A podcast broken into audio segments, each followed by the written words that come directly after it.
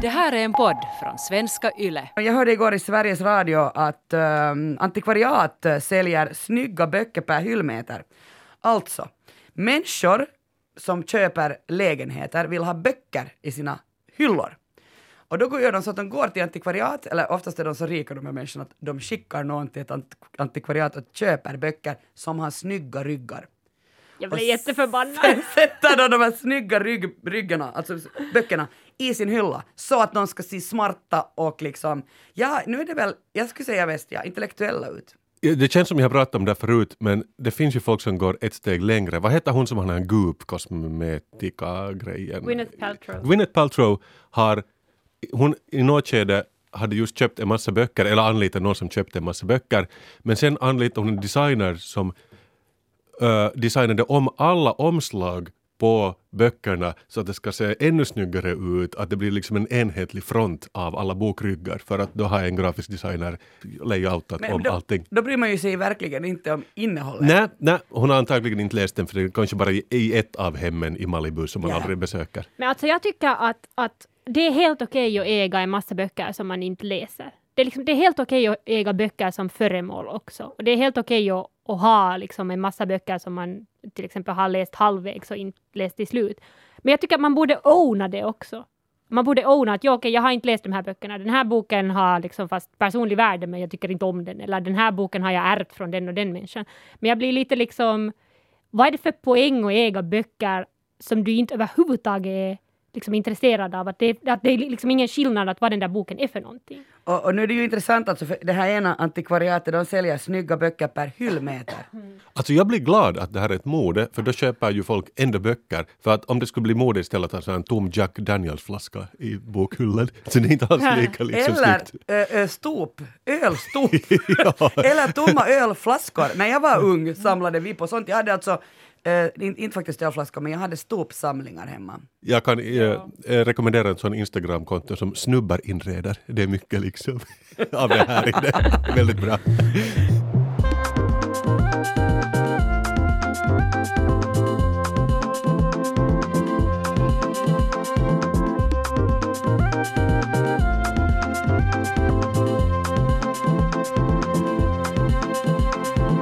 Välkommen till Sällskapet, en kulturpodd med samhällsperspektiv. Jag heter Kia Svetihin och med mig idag har jag Kasper Strömman. Hej hej. Och Petra Laiti. Hej! Tjena! Vad ska ni prata om idag? Och nu så spänner jag mina hökögon i Kasper. Kia. Jag ska idag prata om product placement i film i allmänhet och product placement i den digitala eran i synnerhet. Intressant. Jag ska prata om toxisk positivitet. Har ni hört om det tidigare? Ja, Nej, men det låter bra. Ja, det, det är så här. Se det från den ljusa sidan. Försök se det bästa i situationen.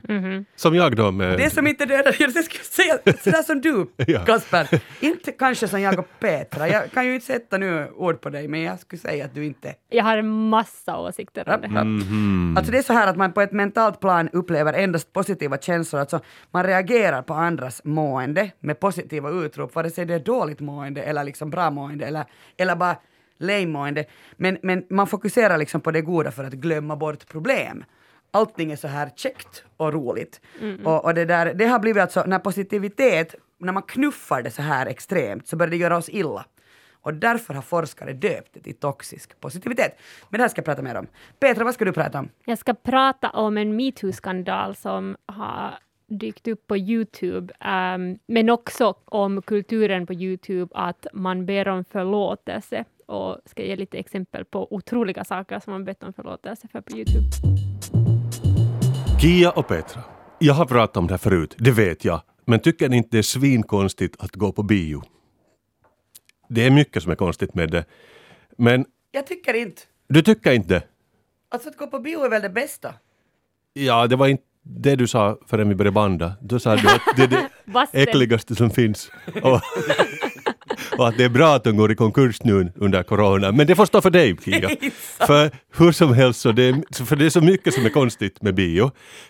Den här saken då, Kia, det här måste du hålla med om. Att alla fattar att om du tittar på TV, du tittar på en film på TV, så är det reklampaus. Och det är på sätt och vis det priset du betalar för att titta på filmen. Men om du går på bio så kanske du betalar 15,50 eller 18 euro eller vad du nu betalar. Det är ganska dyrt nu för tiden. Typ lika mycket som en månads streamingtjänst. Men så måste man ändå se en massa reklam. Det kan vara upp till liksom 20 minuter reklam före själva filmen börjar.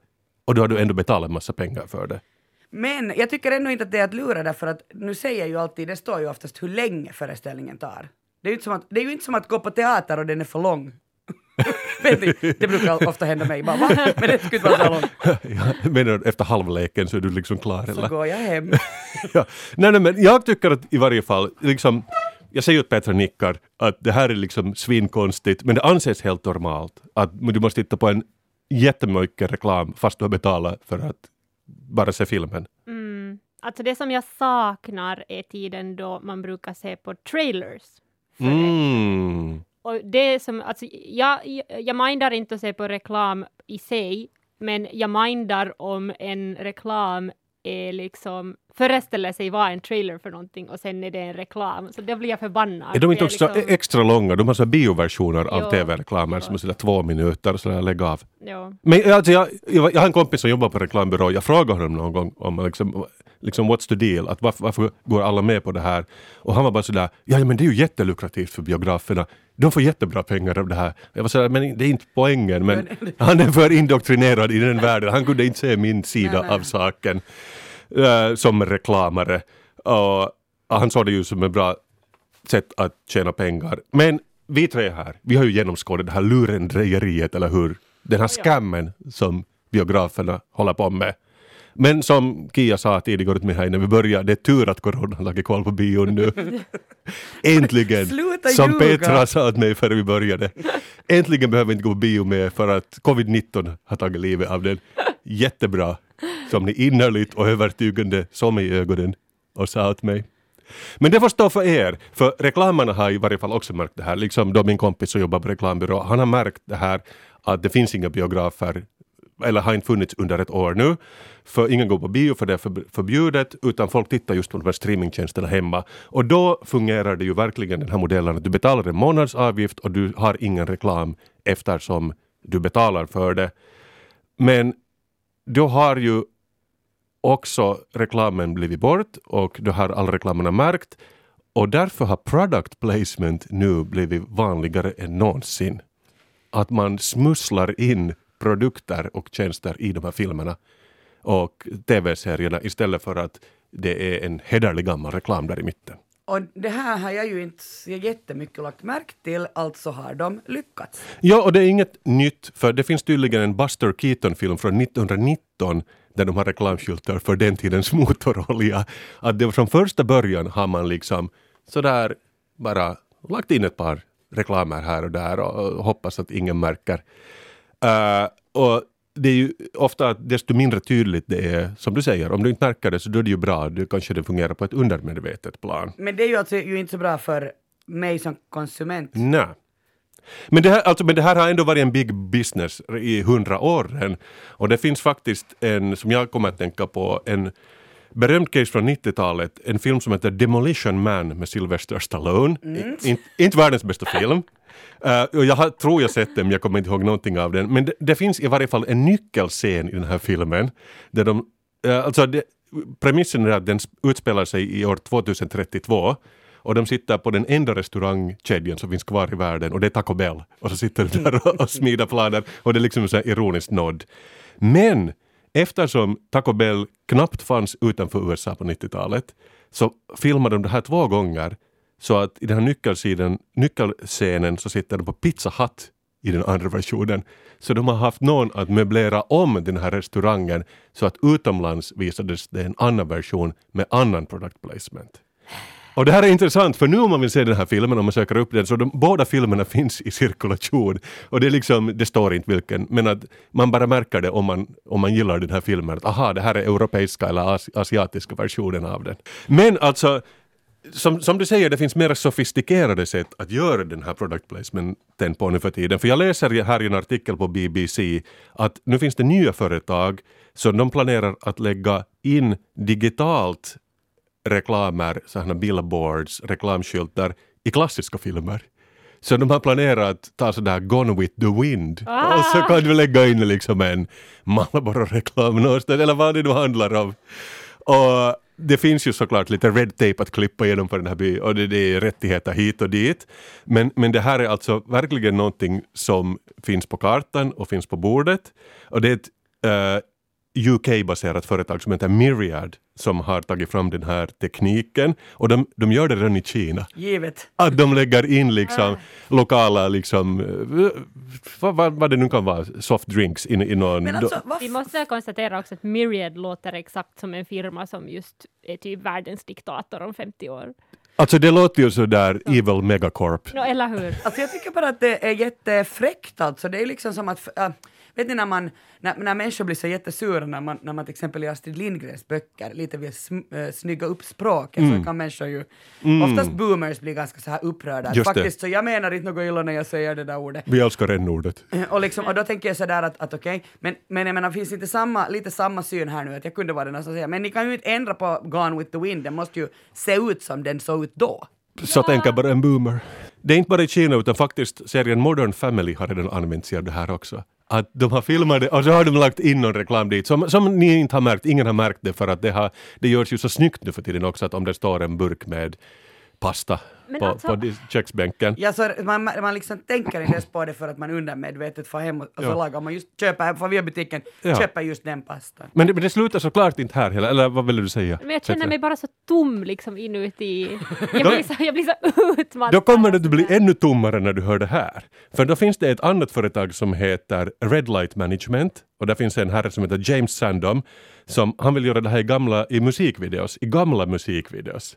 Så om du ser en aha-video från typ så här 1984 så lägger du till liksom någon produkter i den eller vad som helst.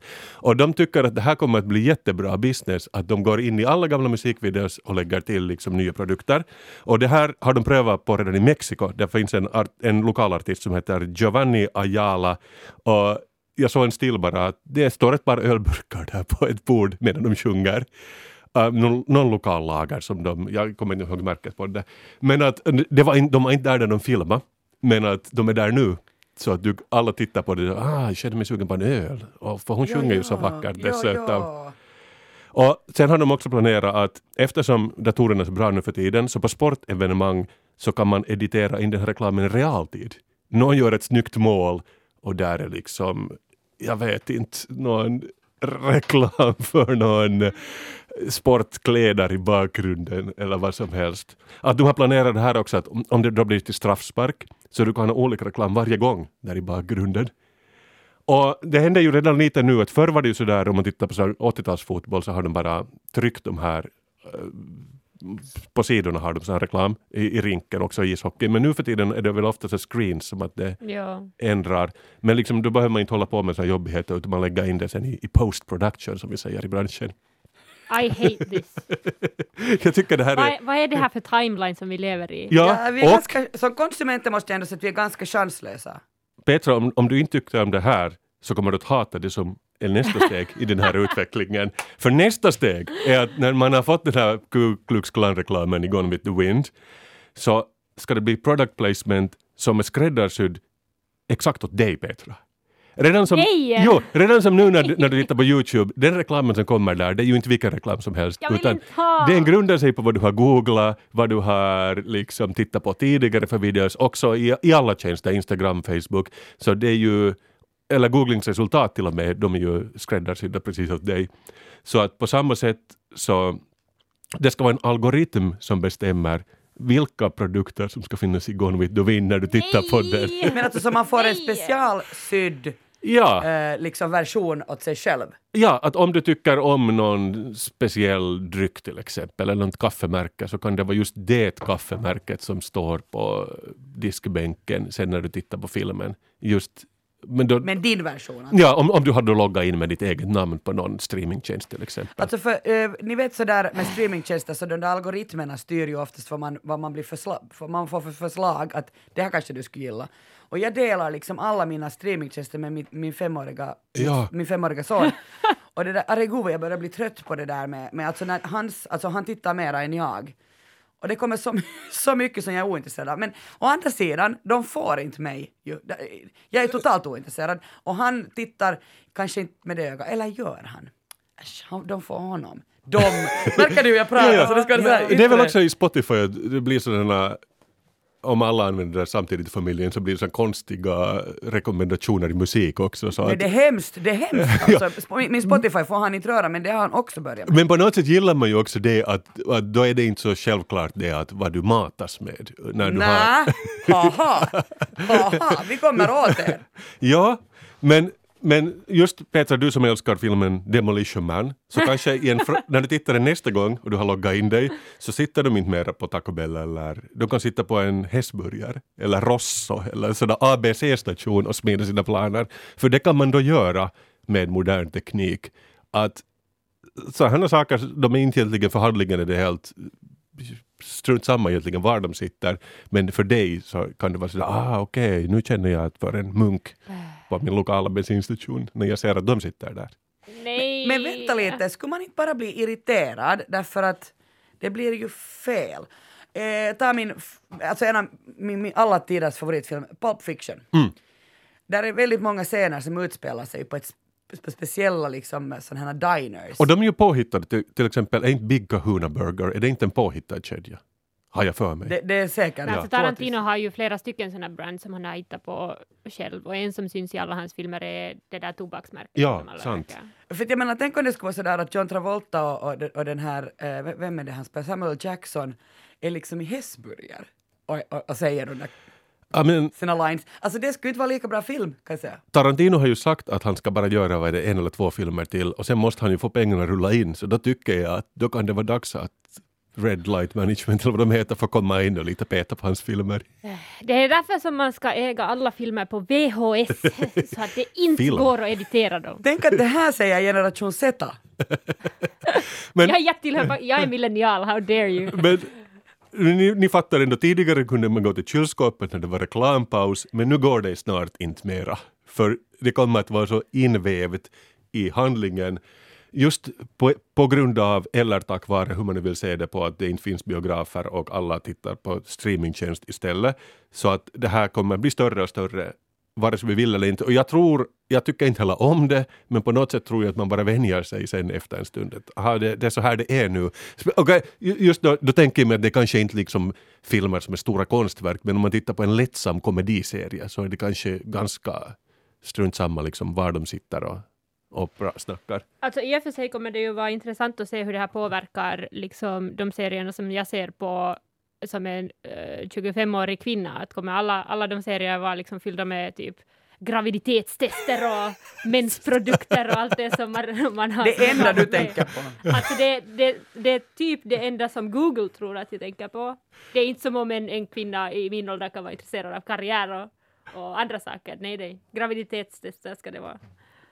Kanske vi kan få en algoritm som liksom bara bygger en serie, liksom handlingen grundar sig enbart på gravidit- graviditetstest och mensprodukter. Eller sen liksom när jag tittar på Pulp Fiction så är det Bumbibjörnarna för att mitt barn har varit där och roddat med mina algoritmer, så det blir alltid fel.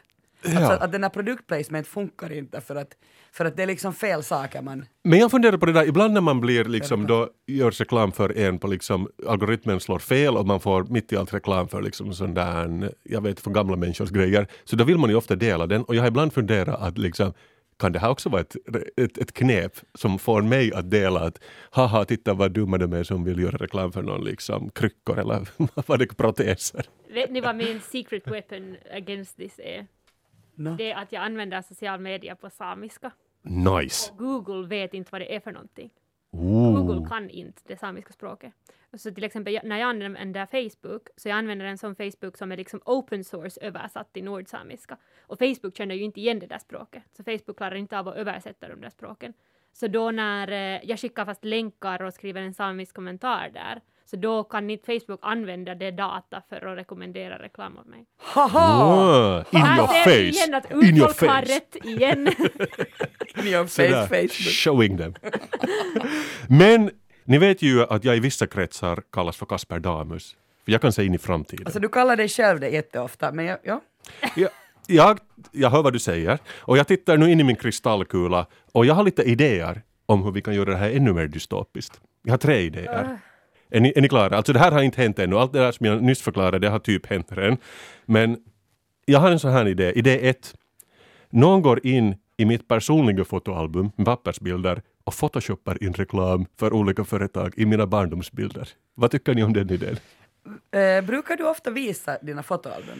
Äh? Vem ska de- titta på det? Mina barn är nu i ett sånt skede att de är kanske lite intresserade av att de vill se liksom pappa som liten. Så nej, väldigt sällan. Men de är ju bra grogrund för Ja, produkter. det är egentligen jättesmart. Bra, det Ja. där får du poäng för. Att jag tänker sådär, en bild av mig som ettåring, mina första steg. Och, oj, jag kommer inte ihåg det där att det är en reklam för rakhyvlar i bakgrunden på mina första steg. Vad konstigt. Men ja, ja, det är väl så det är nu. Eller ni vet sådär, jag i ett snöigt landskap, jag kanske två så här Pepsi Max-logga i snön. Och jag var sådär, jag tror, jag tror jag ser mycket möjligheter i det här. Att då måste ju någon skanna in dem och sen måste de printa ut dem igen och byta ut dem. Men om jag får om jag kan få liksom rabatt för någonting eller till och med reda pengar så jag är färdig att göra det här. Eh, Men är det okej att, att, att då liksom, alltså Pepsi Max fanns ju inte när du var två. Nej, nej, absolut Men inte. är det okej att liksom ljuga så här, förvränga historien? Ja, men det handlar ju om, om om jag får bra rabatt då till exempel på min nästa liksom, läsk jag köper. Så, Så går man med på det. Då, jag tror jag går med på det. Jag tror att ni också går på det. Men okej, idé nummer två. Om, om det här inte liksom flyger, det här är kanske lite sådär genomskinligt, det där som jag nyss förklarade, det ser lite, lite konstgjort ändå ut för att den här produkten inte fanns då när jag var liten. Men om något företag kunde betala min mamma att peppra sina minnen från min barndom med varumärken. Eller så här, för det här är ett riktigt minne som jag hade. Jag hade liksom, min mamma hade köpt en sån här, en Marimekko-tröja åt mig.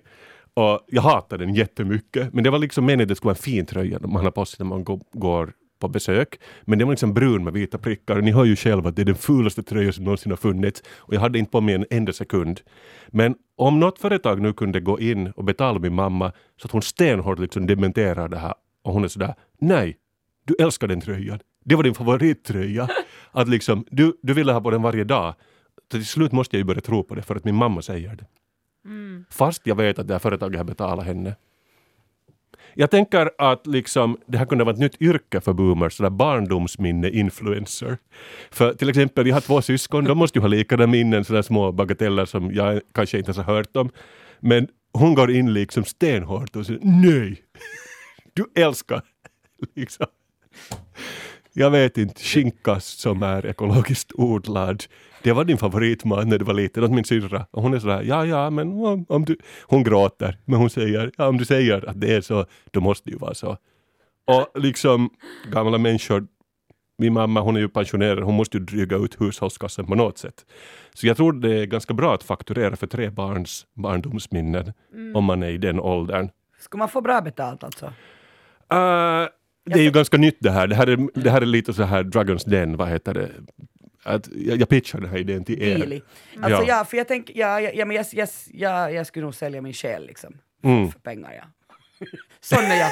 Om, liksom som äldre då, så om, om du kan tjäna en slant, jag tror du går med på det. Men min tredje idé, och det är det här att kanske man inte just ska tänka så här analogt eller digitalt och Photoshop och så vidare, utan mer kliniskt. Så att man bara kunde liksom, ni har hört om fake memories, som, Ja. som är tydligen ganska vanligt, att man kan bara övertyga folk om att de har ett minne som de egentligen inte har. Så månne det inte snart går att ändra på mina minnen om jag går med på det. Eh, till exempel, jag har en sån här väldigt tidigt minne att jag var på en sån här mässa. Jag var kanske fem eller sex och det finns en inhemsk kolsyrad apelsindryck som är ganska populär. Och de hade en sån uppblåsbar stor gul flaska i den här, på den här mässan med en svängdörr. Och när jag gick in så klämde jag fingrarna i den här dörren. Och jag kommer ihåg att det gjorde jätteont och den här personalen, det var så oj, nu klämde ett barn liksom fingrarna. Så de tog mig på något sätt backstage i den här mässflaskan. Och så fick jag ett glas av den här drycken. Och jag kommer ihåg, liksom, det var blandningen mellan smärta och njutning som fick den att smaka så gott. Att jag grät, men så fick jag ett glas sån här sockrig läsk. Och sen blev det bra. Ja, mina fingrar är ganska normala idag. Men om vi då kunde betala ett företag som kunde gå och byta ut just det här minnet för mig så att jag klämde inte alls fingrarna i dörren. Jag fick enbart den här drycken och det var jättehärligt. Jag tänker att det skulle gå till exempel i samband med det här covid-vaccinet, att jag får det minnet injekterat på samma gång. Jag menar, det kommer säkert nya pandemier, att om vi kan liksom göra den här bundles, att man får då covid-22 vaccin samtidigt med ett barndomsminne som, är, som inte innehåller den här smärtan alls. Jag tror det ska kunna gå på något sätt. Och liksom, sen när vi har covid-22 kanske vi kan ändra på min attityd också på samma gång. Så typ Finkino eller Cinnamon eller någon liten independent bio som Riviera, de kan få mig att älska bio genom, bara genom att ge mig en spruta just genom, i samband med det här vaccinet. Så jag tror vi har bara sett början på en lysande framtid. Jag låter som Kasper Strömmans Blade Runner. Jag ser förbehållslöst framåt mot att börja älska en massa varumärken. För visst är det det som den här världen behöver mer av. Kärlek. För varumärken. För någon tid sen så klagade jag. Surprise. Nej men jag klagade alltså faktiskt jättemycket. Jag var väl trött på allt det. Jag orkade inte med isolering, jag orkade inte med restriktioner, jag orkade inte med mig själv, med mitt liv. Jag mår skit, jag är trött, jag sover inte, jag sover. Nåja, whatever. Garanterat så var jag besviken också över något som hade med jobbet att göra. Och då så svarade min kollega, äh, du har det ju så bra. Men tänk på hur tungt det måste vara för alla som inte har något jobb. Äh, vet du vad? Ta det positiva ur situationen. Försök ändra din inställning. Se det från den ljusa sidan. Det kunde ha varit värre. Du har i alla fall hälsan i behåll. Alltså jag kan go, go on forever med det här. Jag minns att jag blev så här jättearg, alltså det började koka i mig. Och inombords, jag, jag släppte inte ut detta ursinnesvrål, men liksom jag kunde inte släppa känslan på att jag upplevde att jag blev åsidosatt. Alltså jag blev inte lyssnad på, jag blev inte tagen på allvar, det fanns ingen empati. Och nu tänker jag som brasklapp säga här att jag generaliserar ju starkt nu av de här känslorna. Uh, det finns över 100 miljoner hashtag good vibes inlägg bara på Instagram. Om någon postar om en negativ upplevelse på sociala medier när nu sen det någonsin har hänt, men då möts man oftast av ren och skär optimism. Äh, det blir nog bra, hör du. Är du deprimerad? Gå ut en sväng. Nåja, sanningen är den alltså att, att du kan inte få någon att känna sig lyckligare genom att be dem att ändra inställning. Alltså man kan inte vara sådär, men muntra upp dig nu Petra, det blir nog bättre. För alltså det har ju, du har ju liksom det i dig, med en meme kan jag liksom inte bara ändra din hjärtesorg eller, eller annan sorg som du har. Säg inte det. Eller? Och En vi får- bra meme läcker nog alla sår. det är något fruktansvärt, men det, bara man skickar en meme åt Petra. Det där, men, men vi får ju alltså ofta höra att, att vilken inställning man har är helt avgörande och, och allt från att så jobbsituationer till att hur man hanterar sjukdomar. Och experterna håller med. Under svåra omständigheter så hjälper det om man har en positiv inställning till situationen. Men det kan bli för mycket av det goda och, och det, där, det är alltså när du ska vara positiv hela tiden. Och det kallas för toxisk positivitet och in, innebär alltså att man är positiv i alla lägen, också i negativa situationer när vi normalt känner negativa känslor. Är Kasper Strömman du äh, toxiskt positiv? Är jag toxiskt positiv? Nej, jag skulle inte vilja ta T-ordet i mitt mun här. Jag är bara liksom Anna, en vänlig själ sådär helt generellt. Men är du en sån som oftast reagerar med positiva utrop? Det kan man inte säga. Jag kanske... En lakonisk one-liner kanske är en- mer min grej. Hur är det med dig Petra? Um, jag skulle säga så här att, Um, för det här är, jag känner till det här begreppet, Um, och min åsikt är den att eh, uh, likaså som i, i flera, flera olika saker som händer på internet som blir trender, så uh, tycker jag att eh, det här föds från en missförståelse av att vad det betyder att inställa sig positivt eller försöka liksom se saker i ett positivt ljus. Att det betyder ju, det behöver inte betyda att du liksom nekar att ett problem existerar eller att försöka bara liksom ignorera det, det dåliga. Um, för jag, jag tror liksom honestly inte att, att uh, liksom produktiv positivitet kan finnas utan att du erkänner att en situation kan vara liksom negativ. Uh, att, att på ett sätt liksom... Jag tycker att det finns också ett lite feministiskt perspektiv här. För ofta, uh, jag vill inte säga alla, men, men ofta ehm, liksom sådana sociala medier eh, eller social media influencers som, som jag träffar som liksom inte i verkliga livet, alltså, men som jag stöter på på social media, som håller just på med sån här som jag skulle säga att är toxisk positivitet, posit- positivitet toxisk positivitet, eh, är kvinnor. Uh, och jag hävdar eh, att toxisk positivitet också liksom motstrider kanske det att, eller det är liksom en, en kontinuitet till att kvinnor i liksom alla, alla tider har sagt att du ska vara nöja dig med det som du har och du ska liksom se på det bästa i din situation och att du ska inte liksom kräva mer än vad du har. Och det motsätter jag mig till. Men är det här inte, är det här inte just de influencerna som är alltid positiva så går de in i väggen efter ett tag och får en burnout och så skriver de en bok om det och så blir de liksom burnout-influencers. Jo, men så ser de också det positiva i den här burnouten. Ja, så de vänder ja, till och med det, det det, här lärde jag mig när jag fick burnout. Och, Jag, lä- jag läste en artikel i, i Må bra-tidningen, där intervjuar man då en psykolog och psykoterapeut, David Vaskuri, och han säger att en toxic, toxisk positivist förnekar sina känslor och minimerar och trycker bort sina eller andras negativa känslor. Alltså istället för att validera det man känner så invaliderar man det. Och man bekräftar inte den an- alltså man, speciellt om, om jag gnäller och man är bara så äh, sluta nu, ryck upp dig. Det, det hjälper alltså inte. Och vi lever ju också i ett samhälle där vi använder ett språk som innefattar positiva och negativa känslor. Men sanningen är den att det inte finns några bra och dåliga känslor. Det finns känslor. Alltså, alla känslomässiga tillstånd är värdefulla för liksom, vår mänskliga erfarenhet. Det betyder liksom att ångest, ilska, rädsla, det är primitiva sätt att hålla oss säkra och välmående. Och det betyder alltså också till exempel då att ilska berättar ju för oss när vi har passerat en gräns. Eh, om vi undviker att känna ilska, alltså vi försöker att hela tiden bara vara glada, så kanske vi inte vet vad som är viktigt för oss. Alltså det är bra att vara arg. Eh, och när man är toxiskt positiv så försöker man vara glad och positiv inför sig själv och andra. Och, och det, där, det här känner jag faktiskt igen hos ganska många, att man mår jättedåligt, man är så riktigt rutig där inne, men, men för att jag vet inte, säkert för att man själv ska också orka, så är man sådär glad och hurtig hela tiden. Eh, och, liksom, och samtidigt ruttnar man långsamt. Men jag, jag kan känna att är inte all social media gjord för att folk ska just få ventilera sina toxiska negativa känslor, förutom kanske LinkedIn som är just det här.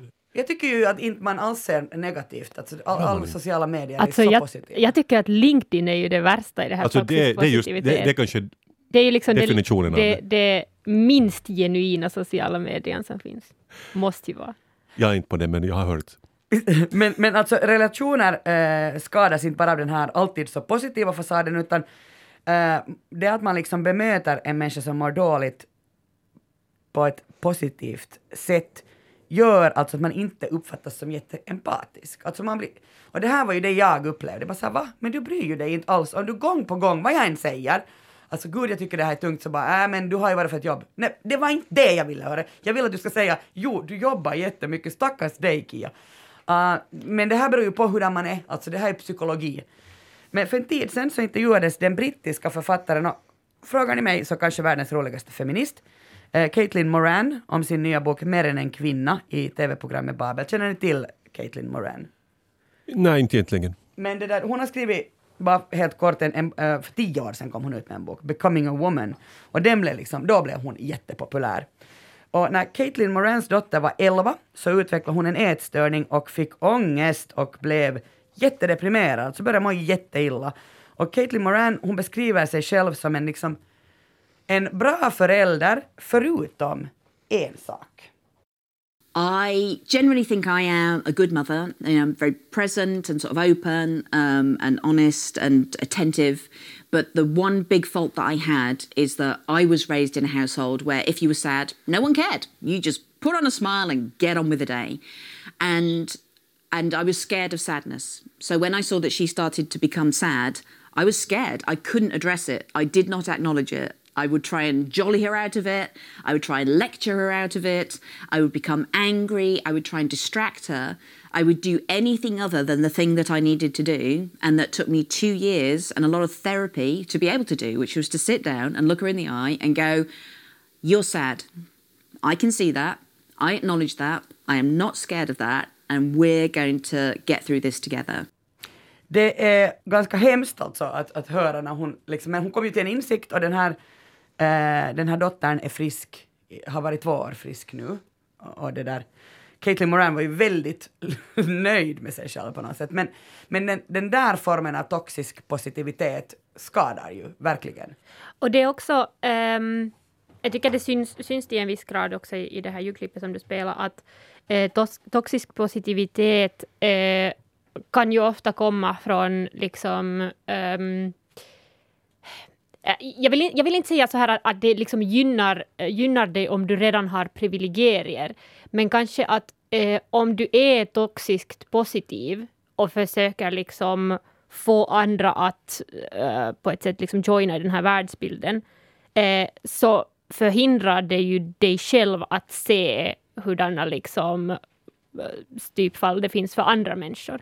Eh, och just det här med att, att om man inte liksom, eller om man via den här toxiskt positiva världsbilden inte ser till exempel depression eller eh, om man sen går liksom vidare in i samhället med till exempel rasistiska frågor och, och eh, skillnader i, i jämlikhet och så vidare, så, så toxisk positivitet är ju ett sätt för dig att, att liksom fortsätta vara blind för de problemen och bara påstå att men folk är bara negativa.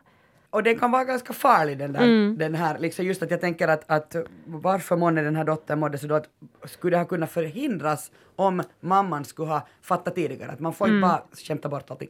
Det här vet jag nu ingenting om men, men jag tänk, men jag blev ju nog att fundera på det. Och sen så blev jag också jättenöjd för jag hittade ett motgift till alla de här inbitna, positiva optimisterna. Jag läste på BBC helt nyligen en artikel om tragisk optimism. Det var som ett grekiskt drama. Alltså, det finns hopp och mening i livet samtidigt som man erkänner att det finns förlust, smärta och lidande. Det här är väl liksom ett jättemänskligt sätt att, uh, tänker jag, uh, ta till sig uh, varje dag. Det finns både och i mitt liv. Den österrikiska psykologen Viktor Frankl, han har definierat det här begreppet tragisk optimism redan 1985. Det här är ingenting nytt. Det finns alltså utrymme i en människokropp och i ett människohuvud att uppleva, uppleva både det goda och det dåliga. Och vi, vi, liksom, vi växer från båda. Alltså det är inte så att du, att du börjar krympa som människa bara för att du har det tungt, utan du växer också från det. Mm.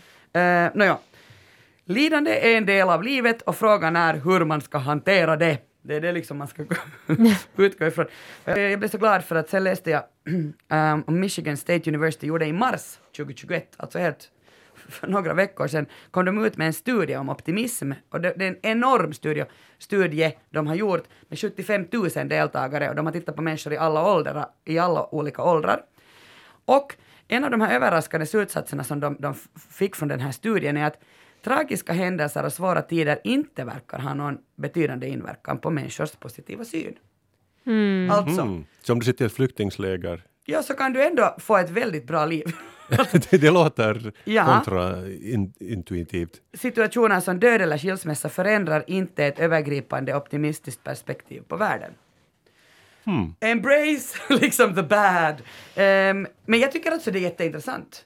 Men alltså på ett sätt så tror jag det, det känns logiskt att säga det så. För, alltså själv tror jag starkt på att om ehm, att det att man liksom erkänner och konfronterar negativa och tragiska upplevelser så eh, ger en, en liksom kontrast till positiva upplevelser och hjälper en eh, på ett sätt se positiva saker mer positivt. Då du kan liksom, liksom konfrontera båda situationerna. Man säger ju till exempel så här för att kulturvärlden mår så dåligt nu under covid att, att men vet ni så här svåra tider så det gör ju att konsten blir bättre.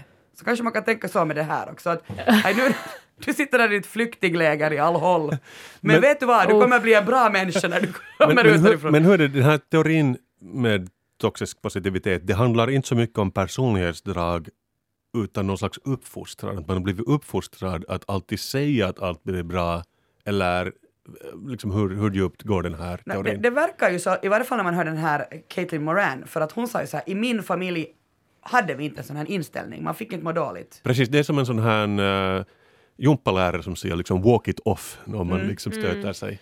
Och här kanske också, det, det som jag tycker själv saknas från eh, den här positivitetsrörelsen är också en viss liksom, självkritiskhet till att positiva upplevelser är jättesubjektiva och, och liksom, det beror jättemycket på hurdant, hurdant liv du har levt tills det. Att, att liksom, om, om du har en massa tragiska upplevelser i, i ditt liv, så det som känns liksom som en positiv upplevelse för dig eh, kan vara helt annat jämfört med någon som har levt liksom eh, säg att man inte har behövt vara fattig eller man inte har någonsin behövt fast eh, skilja, eller liksom att man inte har levt i en familj där ens föräldrar har skilt sig eller något liknande. Att, att det kan liksom, det är jätte, jättesubjektivt vad det där positiva är för någonting. Och det är ju därför som, som sådana här universella just be positive about it inte, inte fungerar helt enkelt.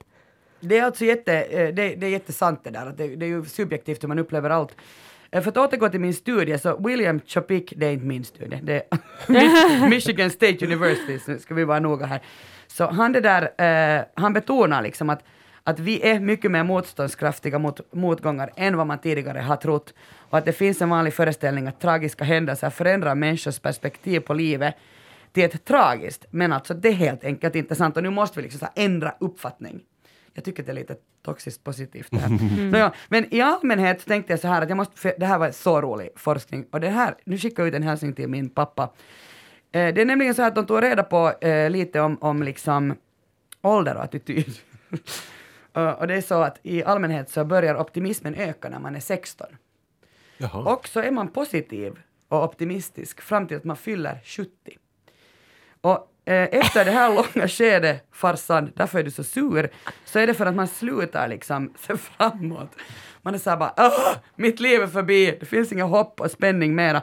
Och faktum är att liksom, när du fyller 16, då börjar livet hända, då börjar allting ske. Och, och, du har en framtid, du har, kanske du vill bilda familj, kanske du vill göra en karriär.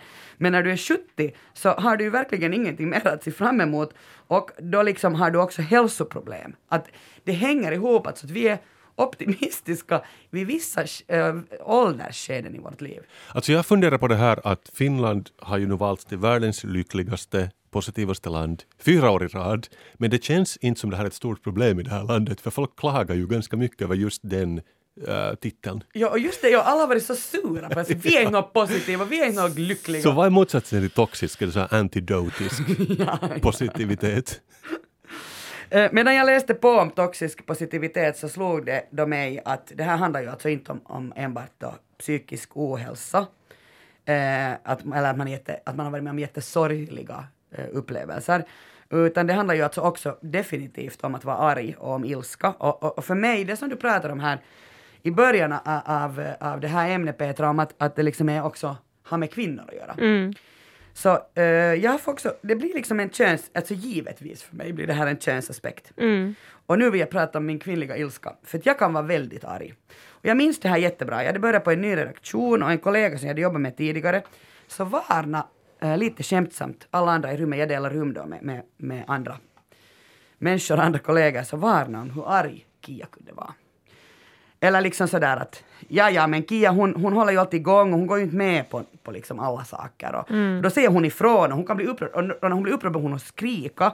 Hon kan inte hålla känslorna i styr och så vidare och så vidare. Och så vidare. Alltså jag har hört under hela mitt liv. Det här borde du ha berättat för ett år sedan när vi började podda. Dämpa dig lite Kia. Tagga ner, hej, tagga ner där nu. I sitt skrika hela tiden. Hej du behöver inte bli sådär arg, du behöver inte bli alltid sådär arg. Och jag har alltid trott att det här stämmer. Jag har alltid tänkt så här ah, jag är en sån här ilsken typ. Oj nej, jag borde säkert lite lugna ner mig. Jag borde gå bort när jag blir arg. Jag borde räkna till tio. Jag borde, jag borde bara helt enkelt vara tyst. Så jag läste en essä i The New York Times, den är ett par år gammal, men den handlar om female rage. Och, och det, där, det är ju faktiskt så att kvinnlig ilska är onaturlig. Kvinnor ska inte vara ilskna. Säger New York mm. Times. Säger New York Times, säger De säger att du skulle vara mycket vackrare om du log lite emellanåt. Ja, ja tänk. Ja. Uh, um, och den här med att, att kvinnlig ilska är onaturlig och destruktiv, det lärs ut redan åt, åt en som, när man är liten. Mm. Och små barn, de rapporterar att, att liksom de uppfattar att ilska är mer accepterat om det är Kasper som är arg i, i det här rummet än om det är jag och Petra. Mm. Och eh, det var då förstås nog också en, en där professor, en, psykolog, en psykologprofessor, eh, Anne M. Kring, som det där uttalade sig i den här essän och, och hon sa liksom, hon hade jämfört eh, då, upp, män och kvinnor, att hur ofta de blir arga eller ilskna.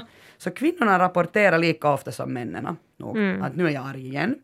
Men varje gång som kvinnan hade rapporterat så upplevde hon skam och förlägenhet efter ett utbrott. Eh, medan inte männen gjorde det. Det betyder alltså att människor börjar använda ord som du är så bitchy och du är så Ja. fientlig om det var en kvinnlig ilska. Men om det var en manlig ilska, då var man sådär åh vad du är stark och bestämd. Det där är bra. Bra att du vet vad du vill. Och, och det där, då framgick det ju alltså också att, att män är mera benägna i den här rapporten. Då. Män är mera benägna att uttrycka sin ilska genom att fysiskt angripa föremål eller verbalt attackera andra människor, medan kvinnor är mer benägna att börja gråta när de blir arga. Eh, och, och liksom det är som att kvinnokroppen tvingar tillbaka ilskan och förändras. De förändrar liksom ilskans utseende till sorgens fula tryne. Och faktum är att samhället hellre ser på kvinnan som en sorgsen varelse, inte som en arg varelse. Det är lättare att hantera en sorgsen kvinna, man hittar sympatier för henne lättare, än för den här ilskna bitchens. En arg kvinna gör faktiskt folk jätteoroliga. De vet inte hur de ska vara. Man går omkring och varnar lite för den här arga killen. Men, men funderar, kan man vända det till något bra? För om det här då är så kulturellt betingat som eh, vi förstår så eh, det kan bli en större effekt då om Ja. ni, ni är helt rasande här Jag, och- tiden. jag och Petra var såhär jätterasande och du bara hela tiden sådär, här, bara ja, gråter. ja, jag gråter. Du bara gråter för du då, är så då, då är folk sådär what? Och så blir det liksom... Ja, men varje gång som jag är ens lite upprörd på Twitter så blir det ju något Ilta-Sanomat som säger att hela det samiska folket är svinarg på alla. Så det fungerar. Ja, tydligen. Det fungerar så bra. Alltså för en ledsen och sorgsen kvinna ser ofta vacker ut i sitt lidande. Fördärvad, förvandlad, elegant. Arga kvinnor, de är bara jobbiga. Deras smärta hotar att orsaka eh, helt, alltså, helt enkelt indirekta skador, alltså collateral damage. Jag menar, ta Lana Del Rey. Jämför henne med Courtney Love. Jag är mera Courtney Love här, alltså jag är nog den som är arg. Eh, kvinnlig ilska måste du sätta band på, man måste tämjas och slutligen ska man kontrolleras. Vi arga kvinnor måste avstå från vårdslöshet och förbli civiliserade. Och jag säger bara fuck that shit, jag tänker vara arg, ledsen, empatisk, sur, ilsken, hysterisk, rolig och glad och jag får vara precis allting. Men, det där, men jag tänker faktiskt att toxisk positivitet blir som en, alltså en kvinnofälla, en, en, en, en tvångströja för kvinnor. Jag tycker absolut det. Hellre eh, än att vara toxiskt positiv, eh, posi, toxiskt positiv så ska man vara hälsosamt arg. Hälsosamt arg. Det är sällskapets nya. Eller jag vill skriva nu en self-help-bok att vara bara normal. Det är det allra bästa. liksom, känn glädje, smärta, lycka, kärlek. Ha ett brett spektrum av känslor och så blir du en, full, en välrundad person. Det är bra Kia, att vi har mannen i rummet. Så kan berätta till oss. Som liksom talk you down. Jo, jo. Ja. Eller pappa berätta åt oss hur vi ska bete oss. Tack för det. Sån är jag. Vad vet ni om YouTuber apology culture? Nothing at the moment. Eh, ni är kanske inte eh, den generationen som har växt upp med Youtube, eh, men det är däremot jag. Eh, så jag har växt upp med, med den här kulturen som har utvecklat sig genom tiderna, att hur en youtubare ska be om förlåtelse för saker. Jag har ju växt ut med stumfilm, men jag lär mig. Men, men vi kommer nog manipulera dina minnen. ja. Precis. Eh, det diskuteras mycket nu för tiden att det finns en estetik och en etikett till hur man gör en YouTuber apology. Eh, och jag såg en jättebra tweet också som sa att, att förr i tiden, före YouTube, så handlade det om att när man var kriminell så får man in i, i rättssalen med kammat hår och glasögon. Så nu är det, det liksom som vi har nu för tiden är den här estetiken för YouTuber apologies. Man ska inte ha smink och man ska inte ha kammat hår och man ska till exempel ha på sig antingen helvitt eller helsvart och man ska vara jätteseriös. Och, Ska man gråta? Eh, ja, det, det kan hjälpa vid vissa, vissa skeden. Ehm, och under åren ehm, då Youtube har blivit större och större eh, så har det liksom uppstått en, en, ett antal skandaler på Youtube och folk har då bett om förlåtelse över, eh, över små grejer och jätte, jätteseriösa grejer. Och, och den mest kända uh, förlåtelsevideon på Youtube må ju vara av Logan Paul som är 26 år gammal och som har 22,9 miljoner följare. Eh, som eh, hamnade i en skandal efter att han filmade ett like i Japan eh, och laddade upp på Youtube. Eh, och det var, eh, jag skulle säga att det, det är liksom den skandalen som lyfte upp liksom sådana här Youtube eh, etiska frågor på Youtube till liksom mainstream media. Får jag avbryta och fråga, eller Jo. det gör jag redan. Uh, varför uh, ville han, alltså jag är intresserad av hans motiv, varför ville han filma det där liket? Eh, ja, det, om jag minns rätt så det var en sån här vlogg ehm, där han och hans gäng var liksom på resa i Japan och, och de besökte eh, ett ställe som kallas för Suicide Forest. Och så hittade de ett like. Nej men herregud vad och så, hemskt. okej. ja, ja. Men det är ju Stand By Me-filmen. Ja, och det, det är just på grund av att, eh, att det här eh, exemplet var så absurt och omänskligt som det blev eh, liksom världskänt. Eh, Det är som när någon sån här influencers far till Auschwitz och tar en selfie där. Det fanns det någon sån här, när de smilar. Det fanns många såna här influencers som hade Det är något Justin Bieber skrev att Anne Frank skulle ha varit en Bell, Bell Bieber om hon skulle ha levt. Just jo, det. det, det, det jämförs till sådana här liknande, men, men eh, vi, vi återkommer till det här, var drar man gränsen? Eh, men eh, utöver den här Logan Paul så finns det en rad med eh, rätt absurda ursäktsvideon. I, inte absurda för att det skulle vara fel att be om förlåtelse för de här sakerna, men bara liksom sättet som man, man utför sig. Att, att det, det är de här klassiska, till exempel att man, eh, man blir call-outad för gamla rasistiska eller annars icke-sensitiva tweets eller något annat innehåll. Det är väl den här klassiska. Eh, men utöver det så finns det också ursäktsvideon över att man till exempel har ordnat massiva fester under coronatiden och postat om det. Eh, det finns en där man fejkat att ens flickvän har dött i en olycka och sen filmat en video där man försökt kontakta henne via en Ouija-board.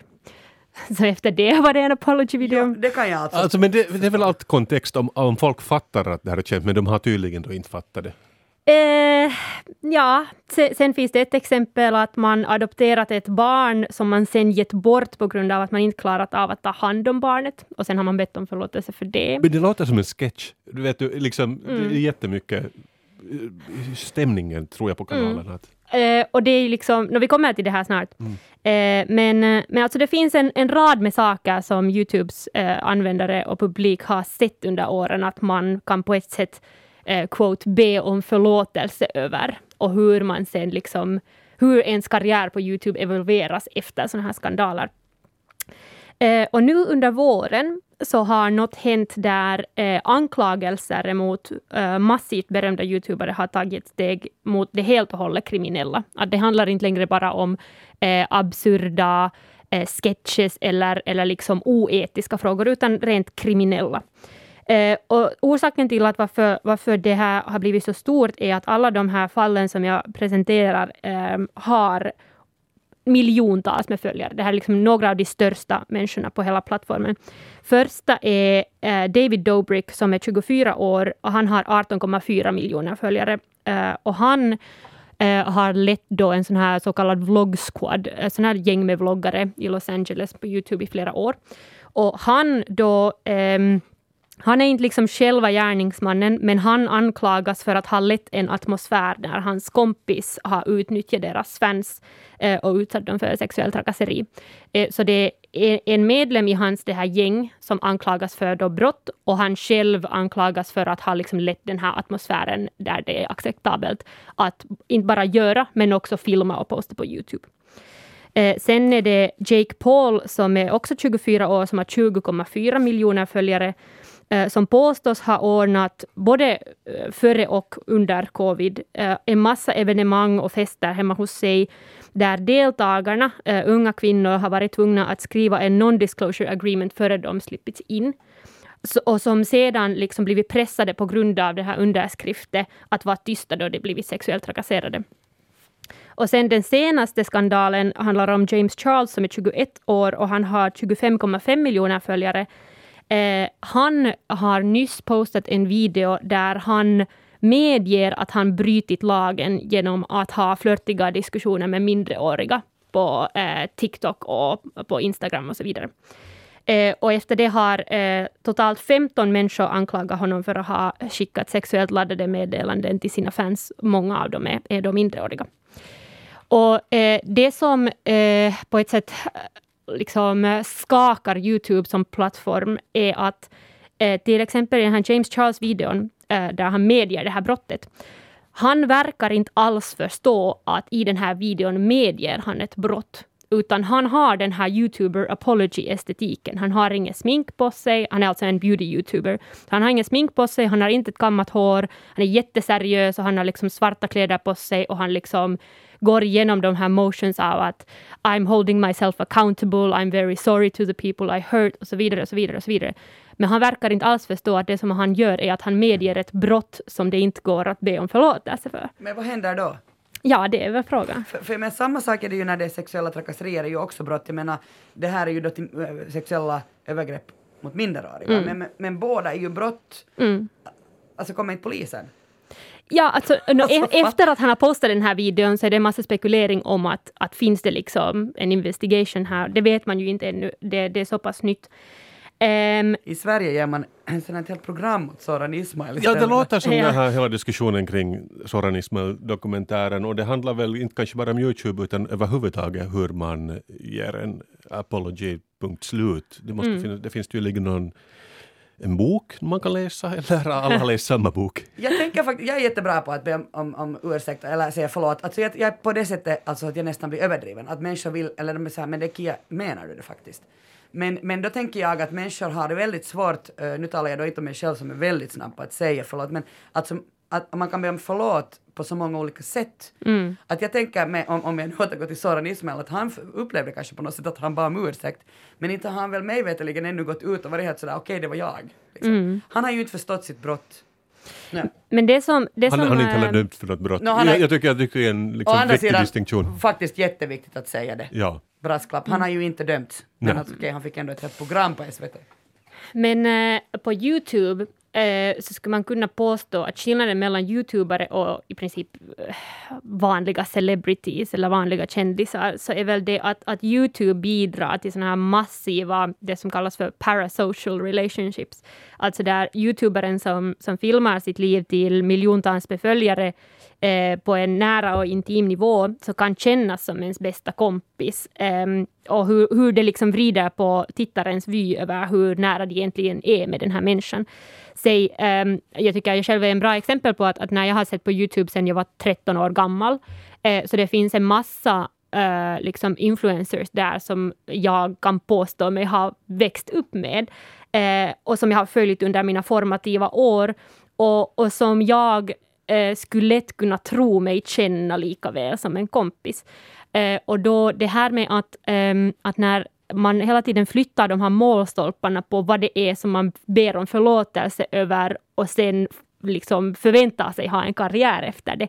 Så det leder ju till en sån här eh, liksom eh, Eh, polarisering i att, att det finns nu en helt tydlig skillnad i att, att vuxna Youtube, så en massa poddare och, och vuxna influencers är jätteoroliga över den här kulturen och försöker call-outa de här unga killarna och deras beteende.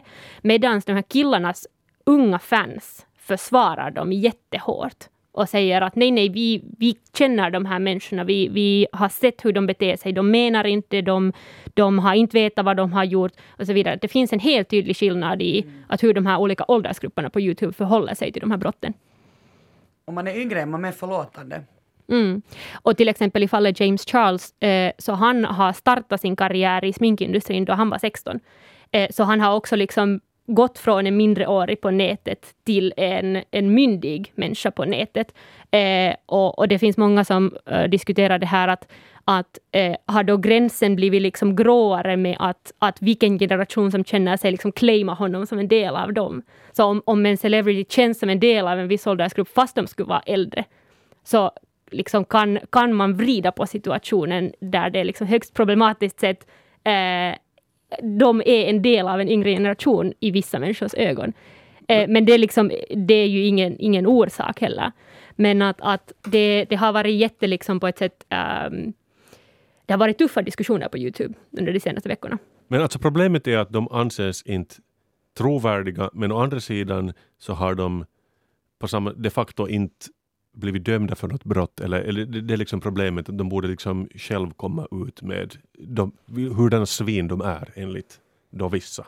Eh, det, det beror lite på vilket case man talar om. Eh, av de här tre som jag nämnde så um, skillnaden mellan dem är att den här James Charles kom själv ut med den här videon där han medger att det här har hänt. Okej. Medan i David Dobricks fall Eh, så han kom ut med en ursäktsvideo först efter att alla hans sponsorer hade dragit sig ut från att eh, betala för hans videon. Och sen den här Jake Paul nekar totalt att ingenting, ingenting liksom oetiskt har hänt. Men alla tre har det gemensamt att deras innehåll eh, på ett sätt anklagas för att ha, ha bidragit till en sån här atmosfär. Eh, men det som också är, är intressant tycker jag, eh, då David Dobrik också har den här, den här videon där han liksom ber om förlåtelse från de här offren, fastän först efter att han, det blev slut på pengarna. Eh, så han är också jätteseriös. Han har inte liksom kammat håret, han har svarta kläder på sig och talar direkt i kameran och jätte så här intensivt och intimt. Och de alla säger de här samma sakerna. I'm taking accountability. I believe you. This should not have happened och så vidare. Eh, och då ehm, Frågan är ju det att hur bidrar det här till YouTuber apology-kulturen, att om du bara liksom tickar de här, den här listan av saker som du ska säga i en video för att få förlåtelse från din publik, så kan du få vad som helst förlåtet. Men jag funderar att eh, om, om du är en politiker och du har gjort något dumt, Mm. så eh, de har väl kanske samma teknik att man ska då kanske komma välkammad och, och liksom använda de rätta orden. Mm. Men, men jag tycker problematiskt att bara du använder de rätta orden kan du kanske också komma undan med någonting. Men det är få politiker som har så stora publiker som youtubere i dagens värld har. Ja, det är, väl, Ja. det är väl fråga om den där mängden, alltså hur många det är. Jag tar någon yllevikare, hon fattar väl kanske en- ändå aldrig riktigt att, att be, liksom att be, alltså jag tänker autentisk uh, ursäkt är väl det man vill ha. Är, är de autentiska de här youtubers, liksom, om, de, om de bara följer en mall? Alltså vill man egentligen inte bara att de ska be om ursäkt? Man vill att det ska vara på riktigt. Jag tror i vissa fall vill man att, att de får ut i fängelse. Ja, no, Men, ja. men så vi tänker han som, uh, hade, som dödade den här polisen som dödade den här svarta mannen förra året, han hamnar nu på, i fängelse var på livstid. Derek Chauvin, ja. Ja. Folk, George Floyd. och, och, Ja. och folk var ändå inte liksom nöjda med det heller.